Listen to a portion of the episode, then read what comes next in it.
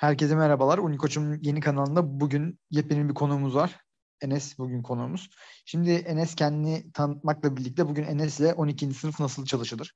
12. sınıfta ne yapılır? Birinci dönem ve ikinci dönem nasıl değerlendirilir?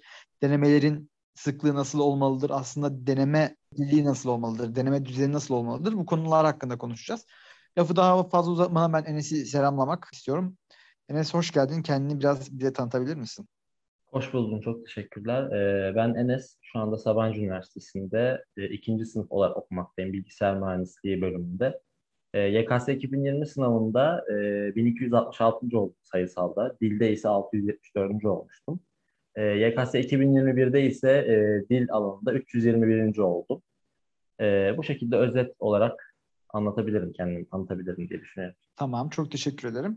Şimdi Enes, güzel bir derece yapmışsın. 1200 yani ilk 1500 diyebiliriz buna.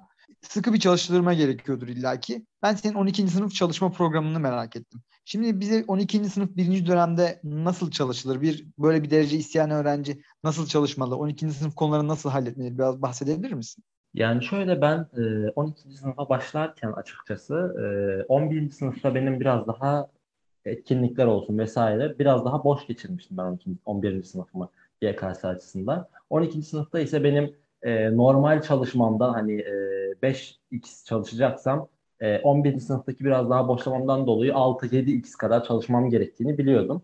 Aynı zamanda hani bunun verimli bir çalışma olması gerekiyor. Nasıl verimli? Yani e, tamamen ezber üzerine odaklı ve tamamen nicel bir çalışma değil de biraz daha nitel, nitelikli e, ve bana öyle bir şeyler katabilecek bir çalışma hedefliyordum. E, 12. sınıfta ben şöyle yaptım açıkçası. Ee, benim belli bir rutinim vardı. Hani başlarda tabii ki bu rutini yakalamak, bu rutinin e, hangi rutinin size uygun olduğunu bulmak zor olabiliyor. E, 12. sınıfın ilk döneminde bu rutini açıkçası e, yakalamak için biraz uğraşıyordum.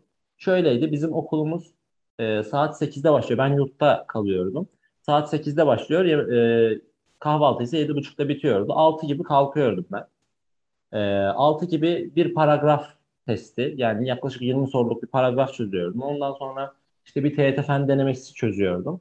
Ee, sonra okula gidip gel- geliyordum. Saat 3.40 gibi bizim okulumuz bitiyordu. 3.40'dan 6'ya kadar yine hani saat 4'te başlıyordum yani. 4-4.30 gibi başlıyordum. 6'ya kadar bir e, yine ders çalışma süreci oluyordu. 6'dan 8'e kadar bir dinlenme e, yaptıktan sonra 8'den saat 11-11.30'a kadar tekrar çalışmaya devam ediyordum. Böyle bir genel hani yapmaya çalıştığım rutin. Tabii ki bazen işte kayabiliyor vesaire ama e, elimden geldiğince sürekli kılmaya çalıştığım bir rutin vardı. Özellikle bu sabah her sabah erken uyanıp yapma olayı benim için çok faydalı oldu. Niye? Şimdi ders çalışmaya başlamak da aslında bir süreçtir. Yani ben sabah kalktığım gibi ders çalışmaya başladığımda, ders çalışmaya başlamış olduğumda bu sefer öbür ders çalışmaya oturacağım vakitlerde daha rahat bir şekilde, daha hızlı bir şekilde ders çalışmaya oturabiliyordum. E, bu faydası olmuştu bende. İlk dönemde ben daha çok e, 12. sınıf ilk döneminde TYT odaklı gidiyordum. Yani 4 TYT çalışıyorsam işte 1 bir, 1,5 AYT çalışıyordum. Ki hani TYT'yi biraz daha hem e, TYT'nin bazı işte fen konularının e, AYT'de de fende de işe yarıyor olması, onların temelini oluşturuyor olması. Hem de hani biraz daha AYT çalışırken daha rahat bir kafayla gelecek dönem çalışabilmek için biraz daha TYT odaklı çalışıyordum 12. sınıfta. 12. sınıfın geneline baktığımda hani daha çok istikrar ve e, işte verimli çalışma isteğim ön, ön plandaydı diyeyim. Çok teşekkürler. Peki birinci dönemden bahsettin. İkinci dönemde bu AYT'yi toparlamayı nasıl yaptın? Ee, şöyle oluyor. 12. sınıfta şimdi dediğim gibi hani yine ilk dönemde çalışıyordum. 1x, 1.5x işte vesaire. O hani 4 TET çalışıyorsam 1, 1.5 AYT çalışıyorum diyordum. 12. sınıfta 12. sınıf konularını ben iyice hani şey yapmıştım. İyice öğrenmeye çalışmıştım. Bir de bizim okulumuzda 12. sınıfın ilk döneminde bütün 12. sınıf konularını bitirmişlerdi.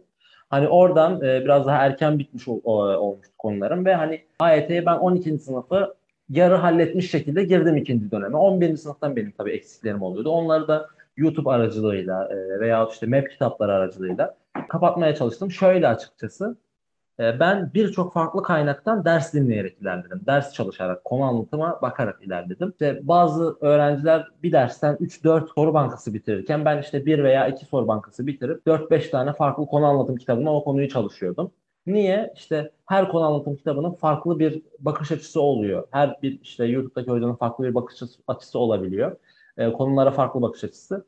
E, bu bakış açıları da benim o konularda e, karşıma çıkan sorulara farklı bakış açılarından yaklaşabilmemi ve e, onları daha rahat çözebilmemi sağlıyordu AYT konusunda konuşuyorum. E, hani o şekilde genel olarak konu odaklı çalıştım ve tabii ki şimdi konu çalışmak için eğer konu çalışmak isteyen birisiyseniz şu anda veya işte konu odak konu odaklanmaya daha çok benim gibi işte konu anlatım kitapları da çözeyim, map kitaplarını okuyayım vesaire daha çok soru bankasını buraya odaklanmak istiyorsanız deneme çok önemli oluyor. Çünkü şimdi konu çalışırken her konuyu eşit çalışmak pek makul olmuyor. Vakit kaybı oluyor. Çünkü hani bir konuda bir eksiğiniz vardı, bir konuda 50 eksiğiniz vardı. İkisini eşit seviyede, eşit sürelerde çalışmak makul olmuyor.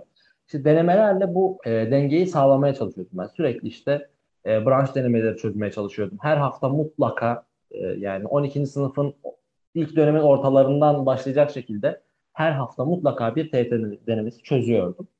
E, sonrasında bunu işte TET branş denemeleriyle, AYT branş denemeleriyle destekleyerek eksik konularımı tespit edip bu konular üzerine yoğunlaştım ve bu konulara daha çok konu, e, konu çalışmalarımda yer verdim. Tabii ki tekrarlarımı da yapıyordum sürekli. Zaten şöyle bir şey oluyor. Deneme çözdükçe e, eğer tekrar yapma vaktiniz geldiyse o denemelerde o konu hakkında o konu üzerine olan sorularda yanlış yapıyorsunuz.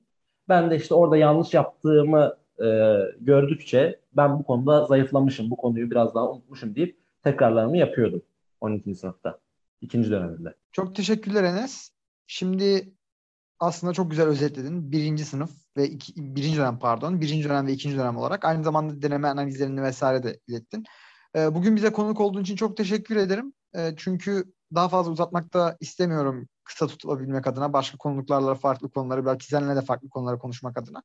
Ondan dolayı bugün geldiğin için çok teşekkür ederim. Rica ederim. Çok teşekkürler. Ee, yani böyle bir fırsat tanıdığınız için bize ve öğrencilere bir, bir, bir öğrencilerle bizim aramızda bir bağ olduğunuz için koçuma da çok teşekkür etmek istiyorum. Ee, umarım ileriki bölümlerde de görüşürüz. Çok teşekkür ederiz tekrardan. Bizi dinleyen tüm herkese de çok teşekkür ederiz. Farklı bölümlerde görüşmek üzere.